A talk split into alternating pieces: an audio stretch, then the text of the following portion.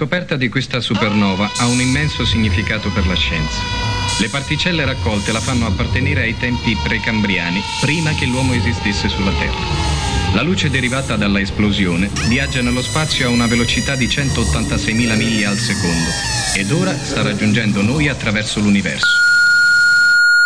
Supernova. Infotainmental. Andrea Medri. Martina Berloni.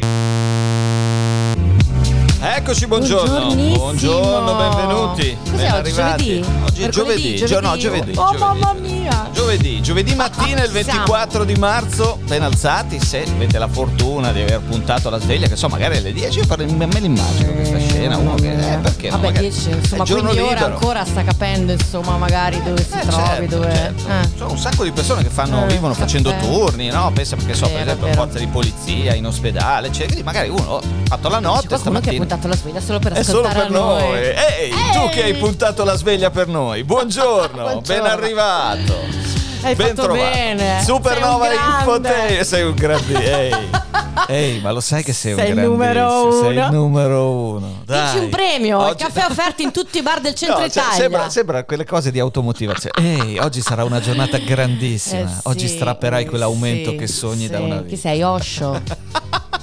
Dai. Va bene, Supernova Infotainment all'un'ora insieme come ogni giorno tra il lunedì e il venerdì, insieme mm, alla splendida. eh, Eccolo, eccolo, dai, dai, splendida, dilla, splendida dilla. e basta, Mm. Martina Berloni. E al mitico un po' militare oggi, che suona Dai, dai, abbastanza eh. sinistro, Vero. Andrea Medri. Eccoci, tre radio collegate con noi al solito che ringraziamo e salutiamo nell'ordine. Veronica May Radio, Nell'ordine. Radio House, E infine. Radio Arancia.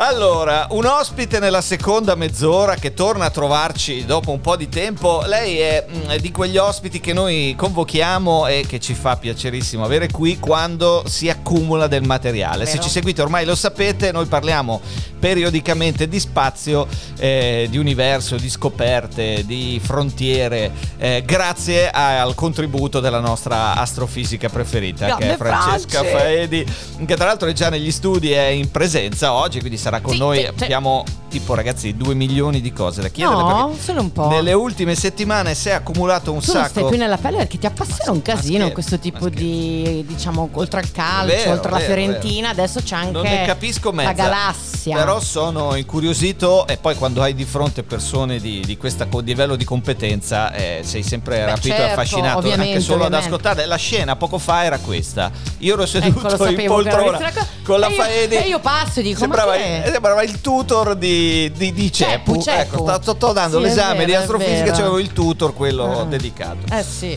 Va bene, con lei nella seconda mezz'ora dicevo, prima smaltiamo un po' di ordinaria Sì. amministrazione e purtroppo, come al solito in questi giorni, eh, l'attenzione è focalizzata su quello che sta accadendo. Mm, eh, attenzione, guerra, Russia, Ucraina, non operazione militare speciale, ma guerra, Eh. caro il mio Putin, Eh, eh. comunque tu la voglia chiamare. Operazione militare speciale che è brutto anche Eh, insomma sì, detta beh, così infatti, che poi beh, infatti. No, ti immagini? Eh. Eh, Tolstoi, operazione militare speciale e pace. E pa- no.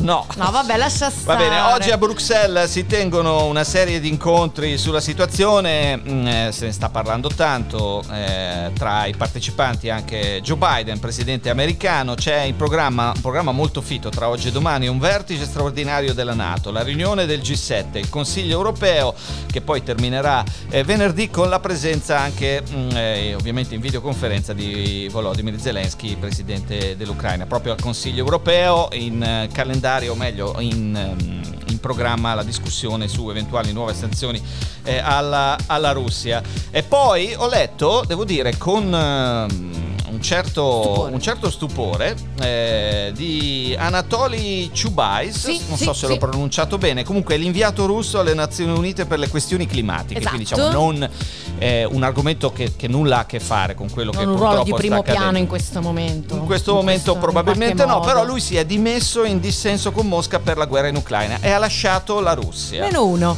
Eh, eh, meno uno. Il primo della lista, giusto? Eh, Ufficialmente perlomeno, sì, diciamo così. In questi giorni in cui è riaperta la borsa di Mosca, eh, si è parlato molto anche della. Eh, della governatrice della Banca Centrale vero, hai russa. ragione, hai ragione, Questa sì. Elvira Nabiullina, che tra l'altro guida la Banca Centrale da tanti anni. Ah. E leggevo, per esempio, de- de- mm, degli editoriali, dei commenti di esperti economisti che dicevano che dal punto di vista economico, dei fondamentali dell'economia, lei alla guida della Banca Centrale Russa negli ultimi 15 anni ha fatto un ottimo lavoro Sì, perché sì.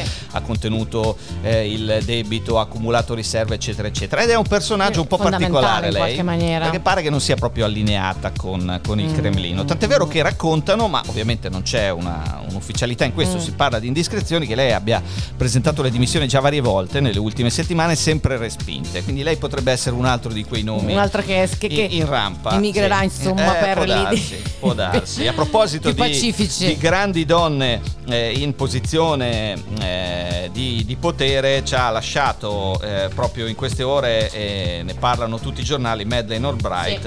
È stata la prima donna a ricoprire la carica di segretario di Stato americano all'epoca di, di- di Clinton. Eh, tra l'altro lei ha scritto l'ultimo editoriale leggevo proprio il giorno prima dell'inizio del- dell'operazione speciale russa in Ucraina il 23 di febbraio. sul, Wall Street- eh, sul New York Times, scusatemi, non il Wall Street Journal, quindi ci, ci ha lasciato 84 anni dopo una lunga malattia. Continuiamo a parlare di punti perché ha deciso, ieri se non sbaglio, che il gas russo sarà venduto ai paesi occidentali soltanto in rubli. Eh, Come dire, visto. è una mossa che serve a rafforzare quantomeno il valore della moneta nazionale Mm. e che potrebbe però portare a un ulteriore aumento del prezzo dell'energia. Eh, Tra l'altro sta violando anche le norme contrattuali, se non sbaglio, no? che hanno permesso fino ad oggi perlomeno di pagare il gas eh, con, eh, con il dollaro e, Eh, eh, eh, e io questa l'euro. cosa no- no- onestamente non l'ho approfondita, però in effetti di solito c'è scritto in un contratto, no? Sì, in che infatti, valuta io infatti, ti pago, eh, non è che puoi cambiare la le Germania regole. ha detto, ma ascolta, c'è facendo". qualcosa Eh. che non va perché insomma il contratto Perché dice rubli una cosa, ormai- tu vuoi fare un'altra. Tra l'altro all'inizio di marzo Eh. Mosca ha stabilito un elenco di 48 nazioni ritenute ostili, eh, tra tutto il mondo praticamente. No, beh, Però- vabbè, però allora, tutti i paesi membri dell'Europa, Stati Eh. Uniti, Giappone, Svizzera e Norvegia, sai, Eh, insomma, beh, la maggior parte eh, delle eh. tutte nazioni che ora saranno costrette, eh, se la cosa dovesse andare in porto, a pagare il gas in rubli. Mm, vedremo, vedremo. Poi la Russia eh, ha limitato purtroppo anche l'accesso a Google News. La decisione è stata presa su richiesta dell'ufficio del procuratore, procuratore generale russo, Mm. che ha assicurato l'accesso a molte pubblicazioni e materiali contenenti false informazioni sullo sviluppo Mm. dell'operazione militare, Militare speciale speciale, certo. sul territorio ucraino. Ah, ok, ok. Quindi niente, piano Neanche Google piano News. stanno saltando tutti. Beh, certo, certo. Tanto la linea è quella, l'informazione è quella, e purtroppo Eh, sì. la propaganda è quella lì. eh. L'autarchia. La propaganda c'è, c'è dappertutto, ci mancherebbe altro. Assolutamente eh. sì, però diciamo che lì è un pochino più Eh, ponderante. beh, insomma. preponderante. Ma Un conto è la propaganda, un conto è se dici una cosa contraria alla propaganda vai in galera. Ecco, forse quello è proprio Beh, bravo, hai ragione, hai ragione. Come dire, il Sì, quid sì, sì, che ti fa capire Ti fa che qualcosina non torna. Eh, Che questa forse. operazione speciale Forse, militare forse, non è forse. proprio solo operazione. Va bene, buongiorno, benvenuti. Adesso cerchiamo di alleggerirci un po' da qui alla fine della puntata di oggi, giovedì il 24 di marzo. Intanto vi beccate il primo disco intero di oggi. Lui si chiama Loop Ino. Yes. Questa è Love Change My Life, Supernova Infotainmental.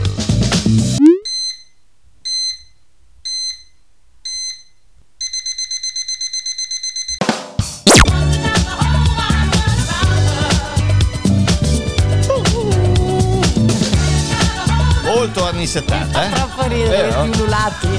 Eh? Questi ululati, Gli ulula- ah, ok. ululati. Eh, Non ti senti un po', che so, pantalone a zampa d'elefante? Vero, eh? sì, sì. Un po' in quel clima lì. Musica d'Elia. Senti, senti. Gli Lu- occhiali a doppio fondo. Anche Lupino, Love Change My Life, Supernova Infotainment al 10 e 16 minuti. Anche in questo giovedì mattina, il 24 di marzo. Oggi è la giornata nazionale per la promozione della lettura. Questo fa sempre piacere e ci piace sempre eh, ricordarlo. È anche la giornata mondiale della tubercolosi. Ho un paio di ricorrenze veramente tragiche in questa giornata. La prima riguarda il 44, il 24 marzo del 44, il giorno dell'eccidio delle fosse ardeatine, uno dei crimini di guerra più brutali ehm, del- dell'occupazione nazista dell'Italia nella seconda guerra mondiale come rappresaglia all'attentato del giorno prima in via Rasella a Roma le SS eh, uccidono 335 civili proprio alle fosse ardeatine eh, di Roma. Il 24 marzo dell'89 è il giorno eh, di uno dei più grandi disastri ambientali del, del secolo scorso, eh, è il giorno in cui la petroliera Exxon Valdez si, scaglia, si incaglia di fronte alle coste dell'Alaska, riversando in mare oltre un milione di barili di petrolio e causando appunto un disastro eh, ambientale. Ed è anche il giorno mh, mm, in cui un incendio di vaste proporzioni, qualche anno dopo, nel 99, eh, si sviluppa all'interno del tunnel del Monte Bianco a causa di un autoarticolato carico di farina e margarina che prende fuoco. Um, muoiono 39 persone, quindi una giornatina diciamo non proprio, non proprio con, eh, con, un passato felice. E di buono c'è che nel 2007, il 24 marzo, venne inaugurato il nuovo stadio di Wembley costruito sopra quello precedente e venne inaugurato con una partita tra nazionali under 21 e Inghilterra-Italia. Fu una partita meravigliosa, finì 3 a 3 ah. e per l'Italia i tre gol vennero tutti segnati da Giampaolo Pazzini, mm. giocatore che ormai si è ritirato, l'ho visto tra, tra gli opinionisti di Dazon, però insomma è una eh, di quelle uno dei partite... pochi che poi eh, prendono questa carriera qua. Sì, di, sì, no? sì, cioè, eh, certo, dicevi certo. tu, no? Qualche giorno fa, che non sono tantissimi. No, non sono. Quelli no, che no, poi decidono so, di, di eh. intraprendere questo tipo di carriera. Eh, ci vogliono, diciamo, Eh, devi avere delle caratteristiche. conoscenza di gioco come tutti gli ex calciatori, Sì, però sì, devi sì, avere anche la capacità di esprimerti anche insomma in modo dignitoso e quindi magari non è, non è facile, poi insomma stare a un microfono, eccetera, eccetera. Certo. Il 24 marzo del 2016 invece è il giorno in cui ci lascia eh, Johan Cruyff, leggendario calciatore olandese, calcio totale, uno dei pochi ad aver vinto per esempio la Champions sia come calciatore che come allenatore. Oggi sarebbe stato il compleanno eh, di Dario Fo che era nato nel 26 e di Steve McQueen che era nato nel 1930. Uno premio Nobel per la letteratura, l'altro leggendario attore. Oggi tra gli altri il compleanno di Lara Flynn Boyle. Eh. Forse era Twin Peaks. Twin Peaks, o meglio, i segreti di Twin? Peaks. Oh. No, no, guarda, eh, questa qua. Ma scusa, quella che Ho tirato fece- giù la foto, questa qua. Lei faceva Donna, Donna Hazen, credo sia il nome del suo personaggio. Ok. Insomma, comunque un, un volto, se il nome vi dice poco, un volto che magari avete Sì, visto sì, sì, in giro da qualche parte, ne fa 52. Auguri figlie femmine anche lei, Ma come anche se no? forse siamo fuori tempo massimo, vista l'età, e cambiamo argomento. Oh, non è proprio il periodo migliore per fare dei progetti a lungo termine questo che No. dice, però magari uno in questi giorni sta detto "Ma sai che c'è? Voglio cambiare vita, voglio andare via, voglio Mm. cambiare città, paese Mm. e quindi anche usanze, perché paese che vai, condizioni di lavoro che trovi". Ah. Eh, E qui vi veniamo in aiuto noi, no? Ehi, e siamo qui apposta. dire quali sono i paesi e gli stipendi migliori in, in Europa. Ah.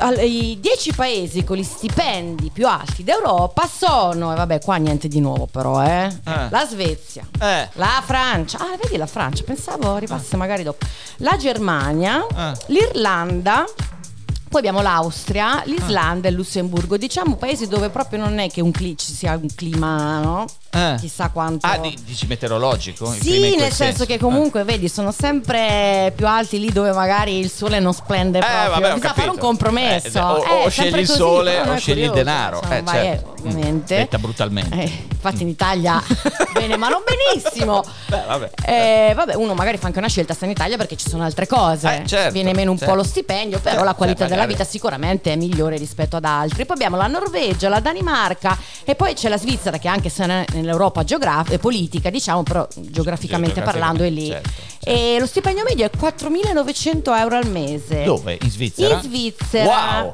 Ah. E tra l'altro la Svizzera è un leader nella qualità della vita, grazie agli stipendi ovviamente, ma anche la sicurezza, i servizi Eh. sia pubblici che privati. Ora, io per carità gli svizzeri insomma li amo, però Eh, certo. tu sei mai andata a fare un giro in Svizzera, Come diciamo no? che non è insomma in- nella Beh, vita brilli di, di, Certo, di, di per gioia. gioia. Toda pa- gioia, toda bellezza. Eh, magari no. Beh, però bellezza. quello è latino, dai. Cioè, Diciamo- nei paesi latini trovi sta roba sì, qua. no, no, Spagna, però magari Italia. forse ecco in Svezia Eh. la cosa è un po'. Beh, oddio. No, vabbè. Beh, bellissima la Svezia, fantastica. No, vabbè, allora in Però- Svizzera, in Svizzera alle Eh, 6 della eh, sera eh, vuoto. cenano. cenano, i Eh, bar chiudono. Eh, certo. E tu devi stare, diciamo, nel divano 18 ore fino alla mattina dopo. Beh, però capito? se, vuoi uno stipendio di 4.000 medio di 4.900 Quindi, euro È meglio eh, guadagnare tanto o eh, vivere. e questa è la, domanda, è la domanda del secolo Eh, e su questa domanda vi lasciamo con un disco Dai, va bene, va bene, meglio guadagnare di pensiamoci. più o vivere meglio O vivere meglio. è un dilemma Eh, eh. c'è Solomon con Jamie Foxx. Questo è un disco dell'anno scorso bellissimo. Supernova Infotainmental Ocean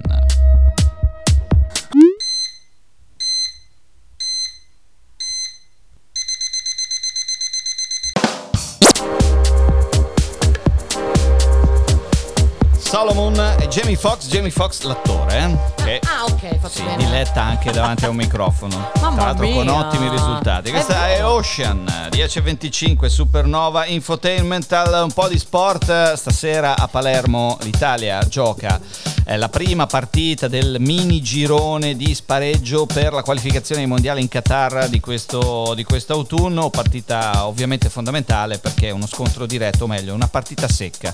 Quindi chi vince Mm. prosegue e chi perde invece eh, viene definitivamente eliminato contro la Macedonia del Nord. Quindi in bocca al lupo agli Com'è la azzurri Macedonia del Nord? di eh, Mancini. È una squadra difficile perché è vero che sulla carta uno dice vabbè la Macedonia del Nord, Pandev, ok, Eh, sì, ma no, in realtà la Macedonia del Nord è una bella squadra Cavolo. che in passato per esempio ha battuto anche la Germania eh, nei, nei- oddio, nei gironi di qualificazione.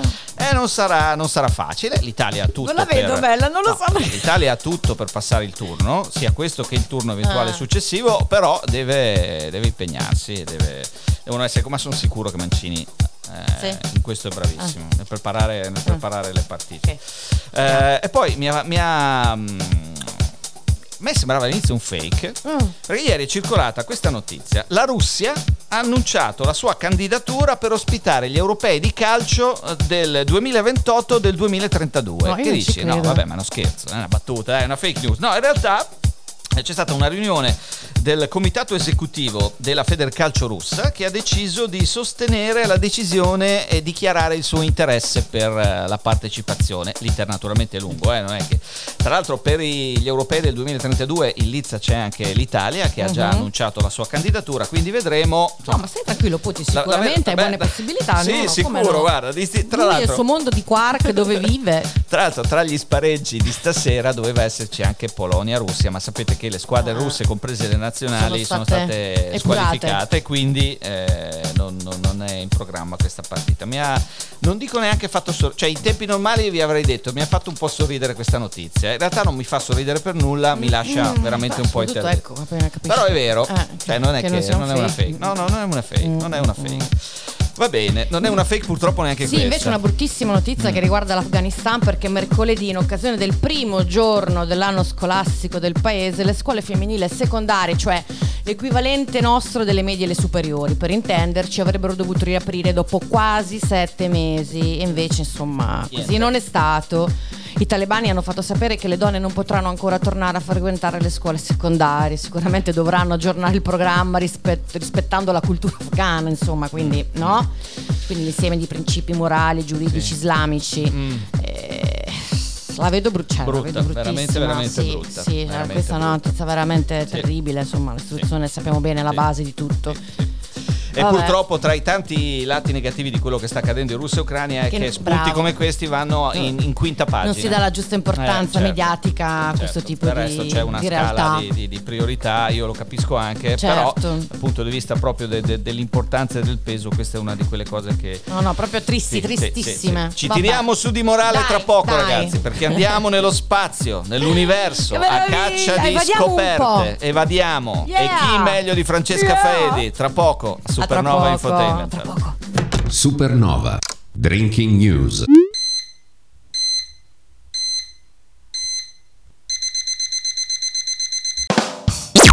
This is the return of the space cowboy. It's planetary. Got that soul 1994, Space Cowboy, Ah, Jamiroquai, nel leggendario remix di David Morales. Ebbe addirittura più successo del pezzo originale, fantastico. 10.37 minuti, Supernova Infotainment al giovedì mattina il 24 di marzo. Andrea Martina in diretta fino alle 11, ma soprattutto, signore e lei, signori, lei con noi, aspe- aspetta che me lo Vai. sono scritto all'epoca e non vedevo l'ora di dirlo, con il cavaliere dell'ordine al merito della Repubblica Italiana. Francesca No, no, vero, Faedi. è vero, però dai. Ciao È bellezza, buongiorno. Bisogna dirlo, ciao Franco. Grazie. Abbiamo tra le altre cose un cavaliere dell'ordine al cavaliere, merito. Repubblica. Quindi Preferivo cavaliera, ma con ancora. Cavaliera, cavaliera. La nostra cavaliera. Cavaliera, se, vuoi chiamiamo, sì. se vuoi ti chiamiamo così, la cavaliera. È la nostra astrofisica preferita che eh, puntualmente viene a trovarci quando? Quando accumuliamo abbastanza materiale da sottoporti. Perché noi con lei E non abbiamo usiamo, risposte. usiamo questo sistema. Eh, articolo. eh, Andiamo in accumulo. Ma, ma davvero? Franci, questo, spiegamelo. Franci, questo, spiegamelo. E siamo, e siamo lì. Allora, parliamo. Provo, dai. Ma ci Beh, provi beh, e ci certo, riesci eh. anche molto Eh molto sì, bene. Diciamo di che sì. sulla divulgazione sei strepitosa. Eh, allora, tanti spunti in queste ultime settimane, è vero che la guerra ha tolto molta attenzione a tutto il resto, però devo dire che un sacco, un sacco di cose sono, sono venute fuori, per esempio negli ultimi giorni paginona intera del Corriere della Sera, e non solo, dedicata al, al tema degli esopianeti, che è un tema che tu hai trattato insieme a noi già eh, diverse volte, anche perché È il mio tema di ricerca. è il tuo Ah. proprio. Quanti esopianeti hai scoperto tu? Beh, ho partecipato alla scoperta di almeno una sessantina di esopianeti. sì, ok, durante- ok. Cavolo. E quindi quando sentite dire so, almeno 5.000 esopianeti, beh, una sessantina il nostro cavaliere, la nostra cavaliera, Cavaliera, li ha Medri. portati a casa. Allora, per chi è la prima volta che sente questo termine, spieghiamo cos'è un esopianeta. Un esopianeta è un pianeta che orbita intorno ad una stella che non è il nostro Sole, quindi una stella che si trova nelle vicinanze del nostro Sole, ma che si trova, non so, come Proxima Centauri a 4.000 anni luce da noi, quella più vicina, oppure fino a 2, 3, 500 4.000 anni luce. luce. Ok, ok, perché per ogni stella che vediamo in cielo, molto 4 probabilmente... anni luce, scusa, non 4.000. Quattro, Ah, ok, quattro, quattro. ok. Ok. Eh, per ogni stella che vediamo in cielo, molto probabilmente qualche pianeta intorno che le gira, come accade tra il Sole e gli altri, dovrebbe esserci. È più comune avere una stella che ha, diciamo, pianeti piuttosto che una stella che non Che ne non abbia. ne Ci sono ok. più pianeti che stelle, Ok. che stelle nella Ah, nostra ok. Ok, galassia. Questo è quello che abbiamo ah, capito dalla statistica. Ok, e mi ha molto incuriosito e poi tra l'altro me l'hai spiegato proprio perfettamente tu fuori onda come funziona. Cioè la NASA, la NASA ha un archivio. La NASA ha un archivio che si chiama il- l'archivio degli esopianeti, diciamo tradotto in, in italiano, il NASA Exoplanet Archive, che è visitabile da tutti quanti, quindi se voi digitate su Google NASA Exoplanet Archive a- accedete all'archivio della NASA, ovviamente c'è la parte per addetti, c'è anche la parte, la parte per eh, diciamo più divulgativa, e lo- lo- vi- lì avete tutti gli esopianeti finora scoperti Mm. e quindi ci avete accesso a questi 5.000 appena, appena Ok. raggiunti. E quando, e quando dici c'è, c'è accesso a questi pianeti lì, che dati mette la NASA? Allora, lì sono dei dati eterogenei perché derivano da diversi, da diversi osservatori, diciamo, e diversi progetti negli anni che hanno osservato i pianeti, quindi ci sono alcuni pianeti che sono molto eh, studiati perché sono molto interessanti, hanno più eh, dati, e altri pianeti invece no, quindi c'è un, eh, un archivio eterogeneo dove ci sono diversi metodi di, di rivelazione di questi pianeti, diverse informazioni, insomma, Ok. a seconda di quelle che sono accessibili. E la domanda questa proprio da uomo della strada, quale sono e come sono nominati? Hanno un- non ha ognuno un nome, ovviamente. Hanno un nome che di- eh, viene dato in relazione al catalogo, quindi Ah. stellare, ci sono dei cataloghi stellari. Figata. E quindi che tu osservi Aspetta, Il catalogo aspetta. stellare. Il catalogo stellare. No, ma è meraviglioso. Ragazzi, esiste un catalogo stellare? Cioè, ne esistono tanti di cataloghi vedere. stellari. Esistono Ah, tanti, cataloghi In base stellari. a cosa? Cioè, mm, In base al tipo di osservazioni, per esempio, chi può fare osservazioni nel- nell'infrarosso oppure nell'ottico ah, oppure dalla nell'ultravioletto. tematica, diciamo Eh, che sì. Beh, dalla lunghezza d'onda, Ah, ok, diciamo, ok, che chi è, ok. se volete, eh, in modo non proprio corretto, però chi emette nel rosso, nel blu o nel, in una, in una voglio il catalogo lunghezza E del quindi rosso. il catalogo stellare, per definizione, ti permette poi Il di, di catalogo è una catal- catalogazione di tutti gli oggetti che tu vedi con quell'osservatorio, quello strumento che stai utilizzando e quindi prendi nota di tutte le stelle che tu vedi. Quando poi ulteriormente utilizzi degli altri eh, metodi per vedere se hanno un pianeta, allora prendi il nome di quella stella in quel catalogo che hai utilizzato o in altri cataloghi Mhm. e ci aggiungi una lettera minuscola B per il primo pianeta, C, D, E Ah, F ok. e, e questo dipende non solo per il primo che scopri ma per chi è più vicino, chi è più vicino alla stella B eccetera, Ah, eccetera. ok. anche se ci sono degli esempi in cui prima sono stati scoperti dei pianeti che stanno più esterni Ah. e poi con e poi delle- successivamente, Sì. e in quel caso la, la nom- Mantengono, no, perché ma- ormai c'è ok, questa ok. Nomenclatura. Quindi va in ordine cronologico Sì. la nomenclatura. Ok, ho capito. Figata, ragazzi. Il catalogo No, cioè, Hanno dei meraviglioso. nomi quindi che sono un po' strani. Il lookbook cioè, stellare, ti immagini? Certo. C'è un articolo che ci ha colpito e su cui poi eh, la nostra Francesca Faedi ci ha, ci ha spiegato tutta una serie di dinamiche che poi sono dinamiche che uno poteva immaginare eh, perché sono dinamiche giornalistiche, divulgative anche un po' più brutali, grossolane e nella maggior parte dei casi errate. Vi faccio questo esempio. Titolo di un, di un articolo di un'agenzia su un sito di informazione qualche giorno fa Abbiamo, apro virgolette, abbiamo scoperto un pianeta che ruota intorno a due soli e questo cambia tutto, chiuse virgolette. Sottopongo l'articolo a Francesca Faedi che risponde Ovviamente non è la prima volta che scopriamo un esopianeta intorno che orbita intorno a due stelle. Il- Ok. È stato scoperto già diversi anni fa e se non sbaglio il primo in assoluto è Kepler 16b che orbita intorno ad una coppia di stelle appunto. Ah, Quindi quello è il primo pianeta no- nominato no, dagli, dagli astronomi, siamo un po' weird, ci piacciono queste cose, Tatooine proprio per Certo, quello, no? Chi vuole una certa età capisce il... Certo, la- perché la a Tatooine. Luke Skywalker, mezzo al Esatto. deserto che guarda l'orizzonte, ha davanti due soli. Eh, Esattamente, certo, che è quello. Però siete Se dei voi- veri nerd. voi Se non mi credete, potete andare sul sito della NASA degli esopianeti, anche lì Eh. non l'archivio, ma NASA Exoplanet, e vedete che ci sono dei poster magnifici sulle prime di ogni cosa. C'è il poster sul primo esopianeta mai scoperto, 51 Pegasi B, e c'è il poster anche su Kepler Sono 16. veramente dei Ok, nerd, hai ok. Quindi ragione. se non volete credermi. Quindi questo articolo pubblicato questo articolo un mesetto fa. è in realtà importante, ma Ah. hanno completamente, diciamo, mancato il punto della Ah, questione, che non è tanto di aver scoperto un pianeta intorno a due stelle, che è una cosa che abbiamo già fatto, ma che questo pianeta, che è abbastanza massiccio, orbita intorno ad una, eh, quindi ad un sistema binario di due stelle che è massiccio, cioè cosa che eh, di solito, almeno per quello che fino adesso abbiamo scoperto, non dovrebbe, dovrebbe essere molto difficile, non dovrebbe quasi formarsi. Quindi queste stelle sono tra le 3 e le 10 masse solari e noi abbiamo visto che per osservazione sopra diciamo più è massiccia la stella, più pianeti ha in- di solito intorno più massicci, fino però ad una massa intorno alle due masse solari. Dopodiché c'è un declino proprio, non si vedono più questi pianeti intorno a queste stelle massicce. Questo quindi è un sistema binario di due stelle massicce che insieme fanno una massa di 10 Enorme, soli ok. eh, e hanno un pianeta molto esterno rispetto a 100 volte l'orbita per esempio di Giove Ah. e hanno un pianeta molto esterno e anch'esso abbastanza massiccio e quindi è una cosa che diciamo eh, per eh, le teorie è più difficile da spiegare, Da spiegare, quindi questo ok. è importantissimo perché per capire meglio proprio procedere le osservazioni sono quelle che ci fanno poi modificare i Eh nostri certo, perché tu parti con una teoria, poi un fatto, un'osservazione, un qualcosa che scopri eh, smentisce quella teoria e sei costretto A a, elaborarne tutto, un altro, sì. a spiegare quel è fenomeno. proprio il campo degli esopianeti è particolare perché è proprio diciamo driven si dice in inglese cioè proprio portato avanti tirato dalle osservazioni cioè Mm. la nostra teoria è manchevole particolarmente cioè Certo. sappiamo veramente poco. Siamo partiti dal sistema solare che non è rappresentativo abbiamo capito e eh, per aggiungere i pezzi abbiamo praticamente osservato cose diverse da noi stessi e piano piano abbiamo dovuto modificare volta, la eh, teoria certo,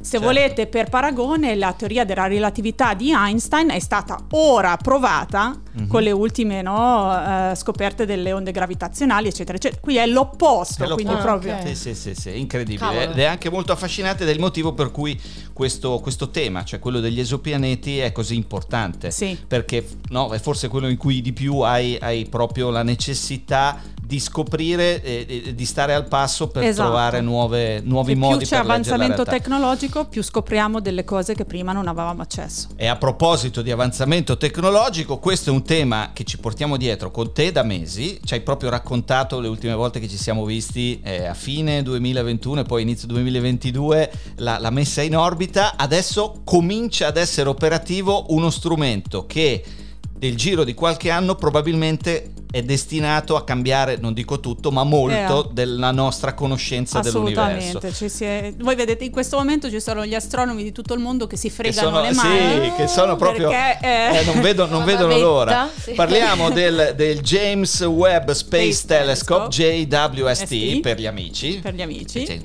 Troppo JWST Eh beh, sì. chiaramente Ah. che lo ricordo per chi si fosse perso la puntata precedente che cos'è È un telescopio che osserverà nell'infrarosso con diverse strumentazioni per, per, eh, diciamo, sia ehm, acquisire informazioni sugli esopianeti, sulla loro atmosfera, ma anche per rispondere alle, alle domande cosmologiche eh, di, com- di- di come si è originato il cosmo, quali sono le prime, le prime galassie che si sono formate, eccetera, eccetera. Insomma, eh, sarà rivoluzionario. E la scorsa settimana abbiamo avuto questa bellissima immagine che credo tutti abbiano visto dell'allineamento perché eh, il- lo specchio che utilizzerà è fat- formato da diversi sottospecchi che vanno allineati per formare come una sfera perfetta. E quindi eh, l'allineamento almeno per questo strumento di cui è stato fatto l'allineamento è meglio che le, le specifiche di cui ci si, aspe- si- attendeva da terra. Quindi gli astronomi ripeto si stanno fregando Si stanno le so- mani in attesa che si Beh, ve lo si spiegavo fuori onda, io ho rischiato di cascare dalla sedia. Cioè, Mm. loro, eh, innanzitutto, già l'idea di, pre- di prendere, di costruire qualcosa che sta in orbita a un milione e mezzo di chilometri dalla Terra, nello spazio profondo e che quindi non ha nessun tipo di interferenza, già è una roba folle. E però l'essere umano ci ha pensato, Cioè, l'ha rispetto fatto. a Hubble, non è che possiamo andare lì a cambiare Eh, qualcosa come lì- abbiamo eh, fatto cioè, con Hubble. Qualunque Lì cosa devi fare assistenza, la devi fare da remoto e eh, Mhm. un milione e mezzo di chilometri, mi dicevi, sono diversi minuti. Cioè tu gli mandi un impulso adesso Eh. e, e lui lì si adegua dopo qualche minuto. Quindi immaginate anche dal punto di vista logistico le problematiche. Sono riusciti ad allinearlo perché naturalmente non è che lo potevano mandare in orbita Certo. già, già montato. No, No, l'ha tu- mandato ah, su. Ci sono stati diversi stadi per cui no, c'ha questo diversi pezzi che proprio si sono Si dovuti sono aprire. aprire. si sono- ah, insomma, Fantastico. è stato, E quindi comincia. Un successo, è stato veramente un successo. Adesso continueranno eh, nel commissioning, quindi nell'allineamento anche degli altri strumenti che hanno a bordo, finché poi penso fine maggio, primi di giugno incominceranno Cominceranno con le prime con osservazioni. le prime osservazioni. Il meccanismo delle quali tanto ci hai spiegato l'altra volta, quindi non ci torniamo sopra, no? Cioè tu devi fare domanda, e loro ti, ti danno un- uno spazio, un- eccetera. una è parte diciamo di, di- di operazione di scientifica che viene fatta fissa Sì, e poi sì. ci si aprono le varie osservazioni per, per fare domanda, per fare i propri per fare progetti. i propri progetti, certo, né più né meno. Quindi tenete d'occhio il JWST perché poi vedrete nei prossimi mesi ehm, informazione Eh sì. permettendo e guerra permettendo, quando anche le altre notizie continueranno a fluire copiose, diciamo, arriveranno molti molti spunti. La prima immagine è stupenda. Eh sì. veramente stupenda. Allora, mettiamo un disco e poi eh, fuoco di fila. mettiamo un po' di domande, un po' di cose in sospeso, perché non mica Fuoco abbiamo finito qui fila. con Francesca Faedi. Sì, la nostra, la nostra Abbiamo cavaliera. bisogno di un'altra ora lei. La nostra astrofisica preferita, Supernova Infotainment, al prima Vintage Culture Sony Fodera, questa è Night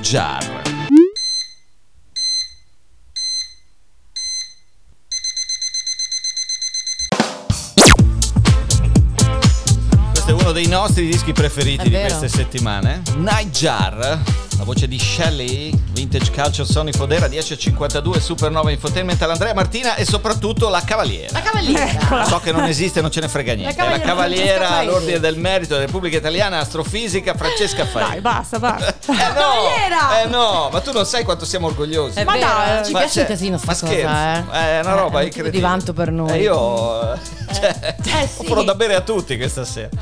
Ma lascia andare. Ma scherzi, no, non Questa è vero. una scusa per bere. Tra Ecco, l'altro. di la verità. Tra ecco. l'altro. Se me Allora, lo offri vengo. Anche io ovviamente. Te non avevo dubbi. Allora, vediamo a noi. Parliamo di Solar Orbiter. Allora, Solar Orbiter è cos'è? Una, una sonda. È una sonda. È una sonda. È una sonda che sta andando in che direzione? Verso il sole. Verso il Sole. Sta ok. stu- è lo scopo di Solar Orbiter è proprio quello di studiare il Sole, la parte Ok. esterna del Sole, capire come, come si forma, di cosa è composto il vento solare, e- eccetera, eccetera. Ok. Quindi in questo momento sta entrando proprio nella parte più interna dell'orbita di, di Mercurio Mercurio, quindi sta entrando, quando dicono entra nel Sole, la sonda non potrà mai entrare nel Sole, questo penso che sia cioè, abbastanza evidente. semplice, altrimenti voglio dire evaporerebbe in un lampo, quindi si avvicina il più possibile alla parte esterna del Certo. Sole, Ah. quindi è dentro l'emissione di questo vento pieno di particelle, eccetera, che arriva dal Sole, proprio studierà questa, Ok, questa cosa finché ok. poi dopo non... Non evapora. Eh, più o meno. mi, mi chiedevo, ma in concreto, cioè, questi dati dove arrivano? Alla Questi NASA? dati vengono- O all'ESA? In questo caso all'ESA o alla NASA? arrivano a un centro A un di ce- ok. distribuzione di dati in cui Ok. gli scienziati che partecipano a livello globale vengono adesso non mi ricordo qual è l'agenzia che gestisce che gestisce Solar Solar Ok, però arrivano eh, in, in seno all'agenzia, ma sono disponibili per tutti quei dati? sono disponibili per tutti gli scienziati che li utilizzano Ah, ok, è una cosa fantastica. Open source. diciamo. È bello però se ci Sì, pensi. sì. di solito nei, nei progetti c'è un, un periodo diciamo eh, proprietario Ah, proprietary ok. period perché eh, tu hai fatto hai, cioè, investito tempo certo. denaro e, E dici cervello e quindi li ricevi in anticipo Ah, ah, ah. e con quei dati li lavori li- ok. eccetera cerchi di fare una produzione di scientifica il prima Sì. degli altri dopodiché si aprono Si alla aprono. comunità Certo. Che è un modo per ricordarci che siamo tutti sulla stessa barca in questo pianeta E e siamo tutti sulla stessa barca se ci- qualcuno ci guarda da fuori, no? Eh. Soprattutto in tempi di guerra. Che la questo condivisione è importante. È utile, è utile ricordarlo perché? Perché in tempi di guerra un altro degli spunti purtroppo di questi ultimi giorni coinvolge una missione di cui si è parlato molto, ne parlavamo anche noi credo tanto tempo fa ed è la missione ExoMars. Sì. Allora intanto cos'è la missione ExoMars? Beh, la missione ExoMars è un'altra missione che doveva andare nel 2020 su Marte, Mhm. per cui la prima parte diciamo era quella di mandare un- una sonda orbitante che poi eh, doveva essere seguita da una- una- un rover eh, Mhm. che poi stu- può studiare Marte per vedere se ci sono forme di vita, eccetera, eccetera, o Certo. insomma le condizioni per, eh, per- per cui ci fossero state forme di vita in precedenza. E questa non è partita nel 2020, doveva partire a settembre di quest'anno, Mm. ma purtroppo sappiamo adesso dalle notizie che è stata rimandata per il problema con, eh, con la Mm, guerra Con la ucraina, per- esa- eh, tra, guerra tra Russia e Ucraina, perché noi lanciamo dalle basi russe. Ah, ok. Con i razzi russi, con i. Soyuz. Cioè l'agenzia spaziale russa collabora, Ci so- esatto, sappiamo. ci sono accordi come europee. collaboriamo per la Stazione Spaziale Internazionale. Per il momento si è fatto tanto discorso, ma la Stazione Spaziale Internazionale non è una collaborazione sulla quale questa cosa può essere, mh, diciamo, tolta. Non è a rischio, diciamo. È a rischio, però non è possibile convivere in questo momento senza la collaborazione scientifica di tutti i paesi, perché Ok. altrimenti non esisterebbe. Ci sono dei moduli fondamentali nella, nella Stazione Spaziale Internazionale gestiti Ok. dai russi, quindi voglio dire, Ok. non è possibile. E, però, eh, appunto, non utilizzeremo i, i vettori eh, Soyuz per, per lanciare ExoMars. Perché queste- questi vettori fisicamente partono dal territorio russo. Sì, da, staz- da Baikonur di solito è- la stazione è quella, il problema appunto è che eh, come veniva evidenziato anche dal direttore generale dell'ESA all'ultimo, all'ultimo meeting che c'è stato eh, a metà febbraio a Tolosa, proprio una delle ambizioni eh, che condivido molto della- dell'Europa sarebbe quella di doversi dotare di una propria eh, capacità di lanciare sia uomini che mezzi nello spazio, Mm, cosa che eh, la Cina ha già fatto, che sta costruendo la sua eh, stazione spaziale internazionale e eh, può lanciare quello che vuole. Ok. Eh, la Russia ha, l'America ha e noi e che noi siamo no. Europa, No. noi dipendiamo dagli altri, quindi sarebbe importante, visto anche questi sviluppi, Certo, eh, dotarci certo. di questa capacità. E chissà che magari tutta questa situazione non ci faccia capire finalmente che l'Europa, in quanto tale, in quanto unita, Deve essere deve autonoma. diventare eh, autonoma anche da questo punto di vista, ma non perché poi deve smettere di collaborare con gli No, altri, però assolutamente. deve avere un peso internazionale autonomo, sia a livello di difesa o, o di tutela vista, dei certo. propri confini, sia a livello per esempio spaziale, sì, perché sì. uno dice cavolo. Quindi, Questo eh, significa degli investimenti pesanti Certo. perché il fattore di investimento rispetto alla NASA dell'ESA è un decimo. Ok, ok. Cavolo. Cioè, l'ESA esiste già, collabora da tantissimo tempo con, con l'agenzia. eh, Come si chiama l'agenzia spaziale russa? Avevo visto. Roscosmos. Ah, Roscosmos, ok. Ros- collabora già con Roscosmos Sì, sì, e da- con la NASA da sempre, sempre. eh, da sempre. sempre. Eh, però non ha, non ha una base propria e quindi Sì. devi mandare qualcosa, sei nei, nei casini. vabbè. Ragazzi, grazie a Francesca Faedi. Grazie, Franci. Dire che è un grande piacere averti qui ormai è quasi banale, quindi non lo dico. Likewise, Grazie. Torna presto.